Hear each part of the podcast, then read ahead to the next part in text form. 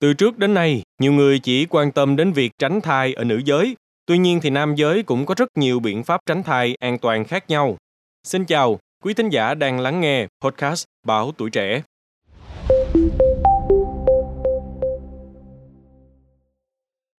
Từ trước đến nay, nhiều người chỉ quan tâm đến việc tránh thai ở nữ giới, tuy nhiên thì nam giới cũng có rất nhiều biện pháp tránh thai an toàn khác nhau. Bác sĩ Hà Ngọc Mạnh, trưởng khoa Nam học, Bệnh viện Nam học hiếm muộn Việt Bỉ cho biết, rất là nhiều cặp vợ chồng đã sinh đủ từ 2 đến 3 con thường xuyên đến bệnh viện để tìm biện pháp tránh thai dành cho nam giới.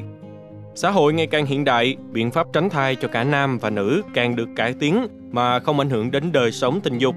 Hiện nay, nam giới có thể sử dụng các biện pháp tránh thai như là sử dụng bao cao su, thắt ống dẫn tinh, xuất tinh ngoài hoặc không xuất tinh, Tuy nhiên, việc xuất tinh ngoài hoặc không xuất tinh không mang lại hiệu quả cao. Ngược lại, thắt ống dẫn tinh hoặc dùng bao cao su có thể mang lại hiệu quả cao. Các bác sĩ bệnh viện Từ Dũ, thành phố Hồ Chí Minh cho biết thêm là ống dẫn tinh rất nhỏ, đường kính 2 mm, lòng ống là 0,5 mm, nằm trong thần tinh, có thể sờ thấy ở phần dưới và ngoài của gốc dương vật.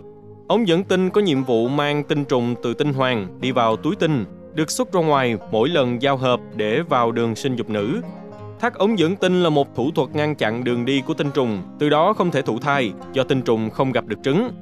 Đây là biện pháp mang lại hiệu quả cao nhất trong tất cả các biện pháp tránh thai hiện đại. Tỷ lệ thất bại khoảng 0,02 đến 0,2%, nghĩa là trong 1.000 nam giới thắt ống dẫn tinh, chỉ có nhiều nhất là hai trường hợp bị thất bại.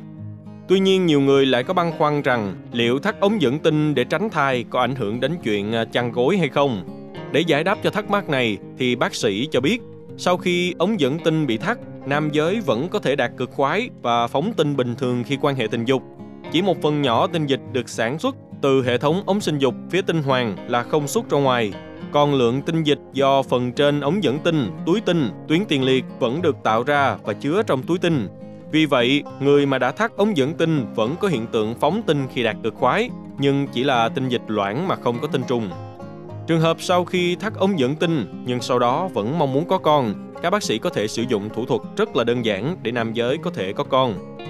Theo các bác sĩ, thắt ống dẫn tinh là một thủ thuật an toàn, ít biến chứng và không ảnh hưởng nhiều tới các vấn đề ham muốn quan hệ, cảm giác hưng phấn, vấn đề cương dương trong hoạt động tình dục của hai vợ chồng.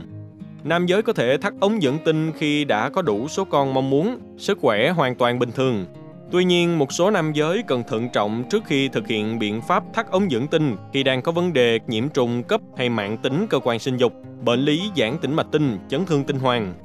Bên cạnh đó thì thắt ống dẫn tinh sẽ hạn chế một vài biến chứng của nhiễm khuẩn tại đường sinh dục tiết niệu tại tinh hoàn.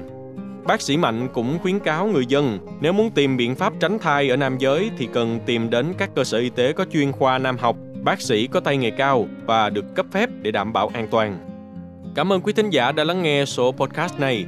Đừng quên theo dõi để tiếp tục đồng hành cùng podcast Báo Tuổi Trẻ trong những số phát sóng lần sau. Xin chào, tạm biệt và hẹn gặp lại.